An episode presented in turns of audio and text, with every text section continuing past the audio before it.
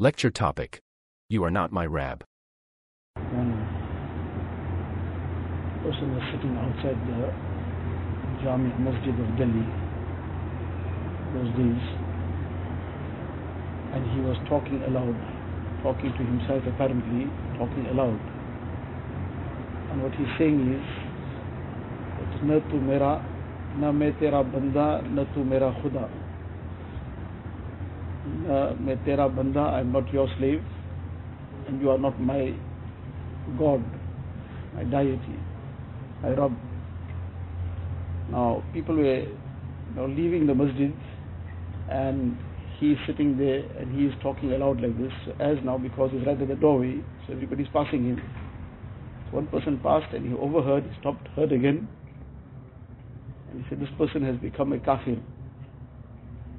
Because he is saying that you are not my Rabb, Another person passed, he said the same thing. Third person, as people are passing and they are coming to the same, making the same comment, this person, something's wrong with him. What is, what's his problem? How can he be making such a statement? And they're passing the fatwa of kufr on him. Eventually, one person passed and he stopped, he also heard. So he stopped and asked him that, what are you talking about? So when he asked him the question, what are you talking about? And so he replied and said, Ek akal man nikla. First he said, Ek akal man nikla. At least one intelligent person has come. But everybody else carried on passing and making their comments, but nobody cared to first ask.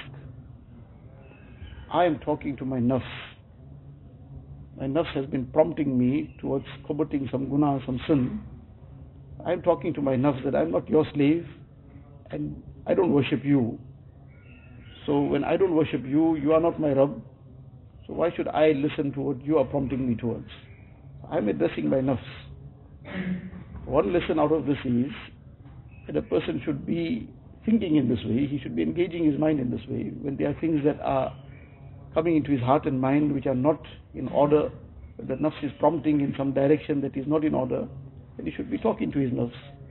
And he should be scolding it, he should be chastising it, reprimanding it. Not that he should just flow with whatever comes and just get carried away. So he should be firm against his nafs. So that's the first lesson that is very clear from this. And then the other very important and fundamental lesson is that many a times we jump to conclusions just on the face value of something. Just because of what we thought it means on the surface of things, we jump to conclusions. And as a result of what we thought something means, or what somebody is doing, or what somebody is saying, we start passing fatwas of whatever on the person, start making comments against them, we start doing all kinds of things, and whereas the reality is something very different. But this is a common problem, unfortunately, that just half a thing sometimes is heard of what somebody said, or sometimes without asking the person what he's really talking about, or what really happened. Sometimes we have no idea of what the issue is, but we will be very quick to make comments on things, on people. This is very dangerous, in fact. Sometimes we might make comments based on something that is completely false, something that is completely baseless. But as things happen, something starts off from somewhere, somebody else adds something to it, and then as it goes on, it becomes like a fact, whereas there is no substance to it.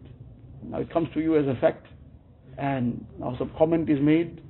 The comments sometimes are very, very dangerous comments that are made.